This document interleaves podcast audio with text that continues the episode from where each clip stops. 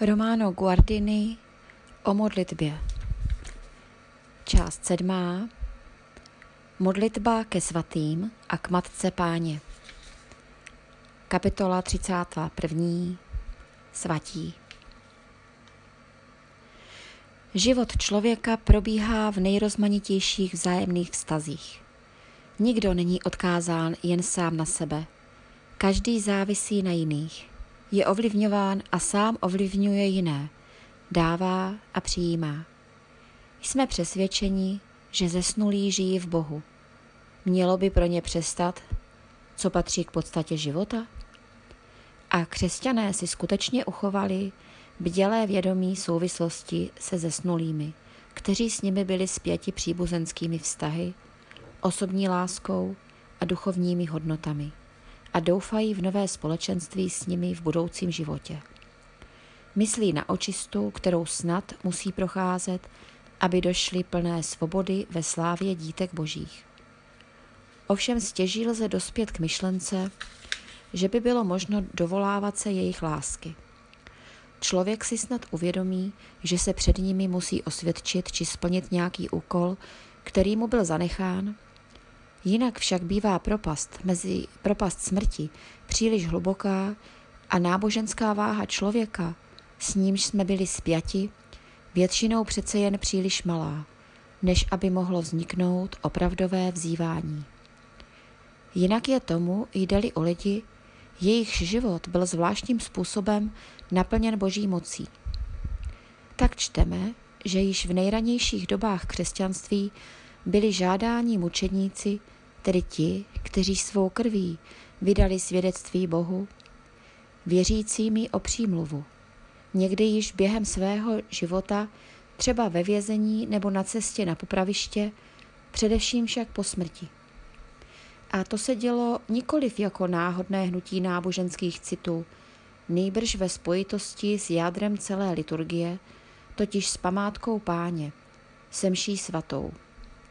Oltáře byly s oblibou budovány na hrobech mučedníků a jejich vzývání bylo velmi brzy přejato do modliteb mše. Totež platí o svatých vůbec. Význam slova svatý prodělal během dob řadu změn. Ve sféře Nového zákona se jim ještě označují všichni, kteří věří v Krista, kteří se křtem probudili k novému životu a podílejí se na eucharistickém společenství – tedy prostě křesťané. S rostoucím počtem věřících se smysl slova svatý zužuje a čím dále tím více se týká mimořádnosti, s níž se na člověku zřetelně projevuje boží povolání a vedení, bezpodmínečnost jeho oddanosti Bohu, velikost jeho zážitků a skutků. Takový Martin Sturs, Augustin či František z Assisi Kateřina Sienská, Alžběta Dorinská či Terezie z Ávily žili na zemi podrobení všem nezbytnostem pozemského života a vystaveni veškeré bídě jako všichni lidé. Zároveň však byli žitým, živými svědky jiného světa a naplnění jeho tajemstvím. Vzali opravdu vážně přikázání milovat Boha, Boha ze všech sil a více než sebe. Bližního pak tak upřímně jako sebe sama – a nežil jen pro sebe, nýbrž pro všechny. Jestliže se na ně obrátil člověk se svými životními potížemi, cítil, že je chápán a přijímán jako nikde jinde. Vzájemná láska lidí může být velmi silná. Otec se někdy pro svoje děti doslova udře. Matka jim dává svou krev. Přesto je tato láska z velké části jen přirozený put – Teprve postupně a cestou četných přemáhání dospívá ke svobodě.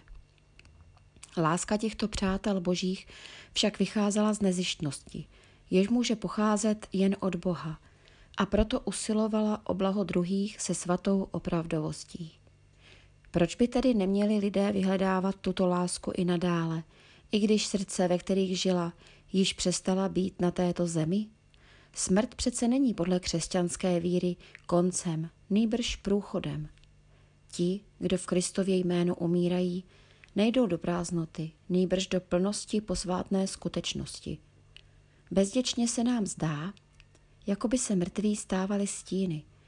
Naše city se od nich odvracejí a hledají hřejivé světlo pozemského slunce, anebo zase jako by nazývali, nabývali děsivé, ničivé moci, před níž se snažíme uchránit.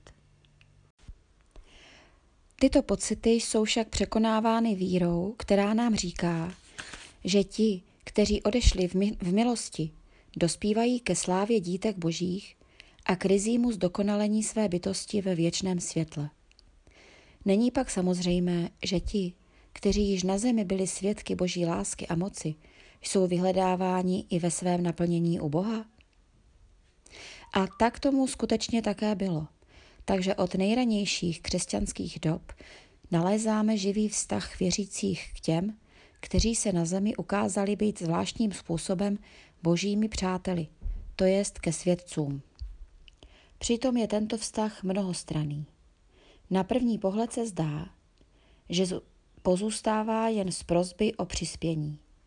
Tato prozba je oprávněná, neboť bída lidského života je veliká, takže hledat lásku těch, kteří již vešli do božího společenství, kteří jsou zajedno s jeho vůlí a plní jeho milosti, není ničím jiným než uskutečňováním vzájemné sepjatosti života ve víře.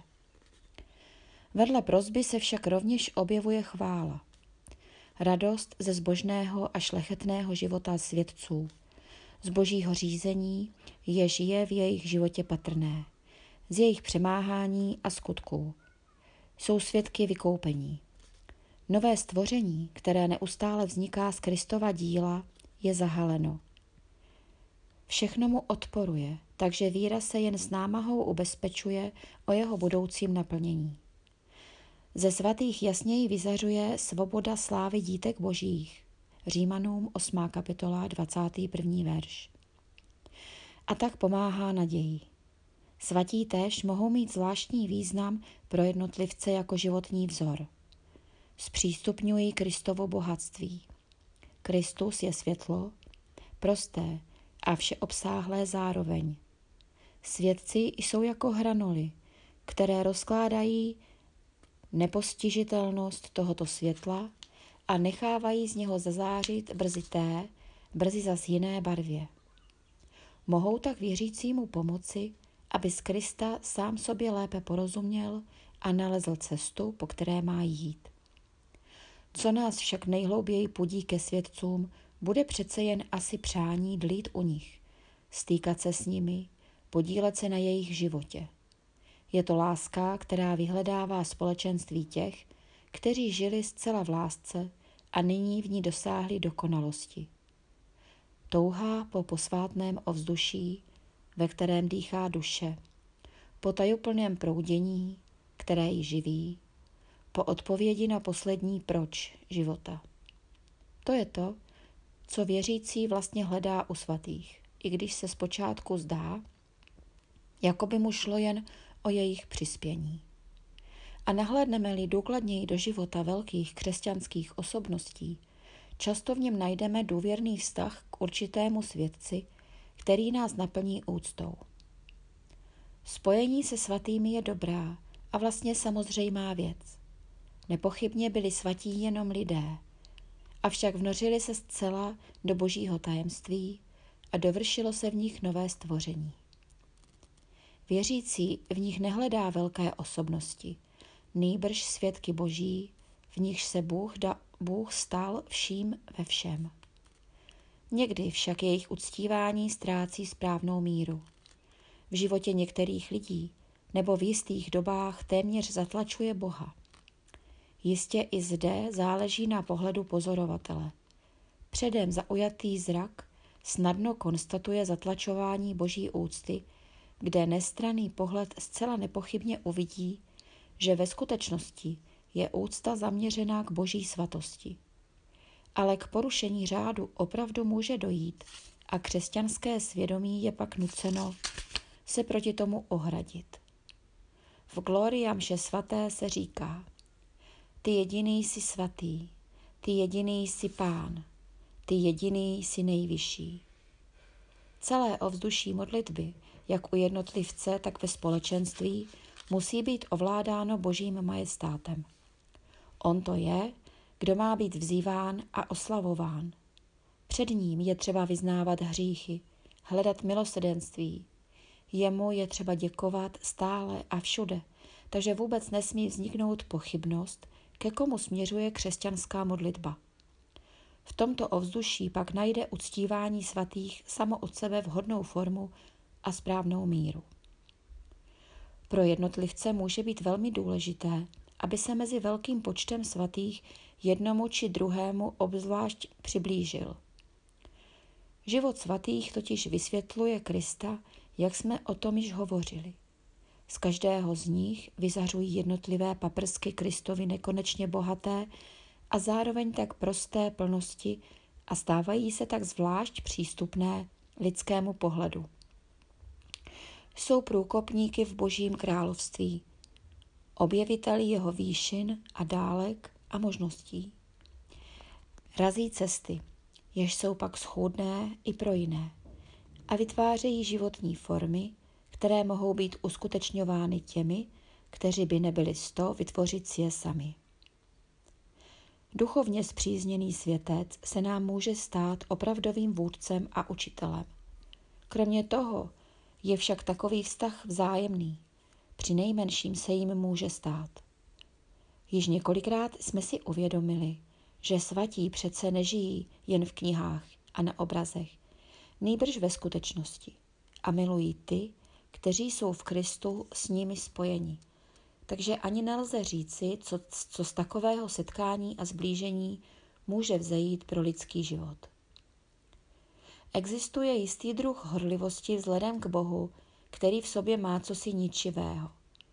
Aby si člověk zajistil, aby nic nestálo vedle Boha, doslova vy, vymicuje kolem něho všechno, co nese známky posvátnosti. Evangelia vyprávějí zvláštní příhodu ze života páně, v níž Ježíš hovoří s farizejí, horli, horliteli za čest jediného Boha. Jsou zcela bez sebe, poněvadž pán si činí nárok, jenž se podle jejich mínění příčí boží jedinečnosti. Chtějí ho kamenovat, prorouhání, že ty, ačkoliv si člověk, se děláš Bohem. Na to jim Ježíš odpovídá. Co pak není psáno ve vašem zákoně, bohové jste. Žálm 82. 6. verš Jestliže nazval žalmista bohy ty, jimž bylo řečeno slovo boží, totiž soudce lidu, a písmo se nemůže zrušit, jak můžete říci o tom, jehož otec posvětil a poslal na svět. Rouháš se, poněvadž jsem řekl, syn boží jsem? Jan, 10. kapitola, 33. až 37. verš. To je poučné. Kristovi protivníci jsou horliteli boží cti. Činí to však způsobem, jenž obklopuje boží majestát zdí. Zuří na vše, co by podle jejich názoru mohlo uvést v pochybnost boží jedinečnost s tím výsledkem, že prohlásí trojjediný život boží, jak se zjevuje v Kristu, za rouhání. Náš problém je ovšem poněkud jiný, neboť existuje jen jediný Bůh, bytostně svatý, a všechna úcta patří jemu. Dal však zazářit světlu své svatosti v lidech, kteří se naučili v Kristu dokonale milovat – v každém podle jeho míry a povahy. A vůči ním se může ozvat týž farizejský afekt jako tehdy a z horlivosti pro boží čest může, může ničit jeho bohatství. Pravá zbožnost si jasně uvědomuje boží jedinečnost, miluje však a cítí jeho milost, jak se zjevuje na vykoupených lidech.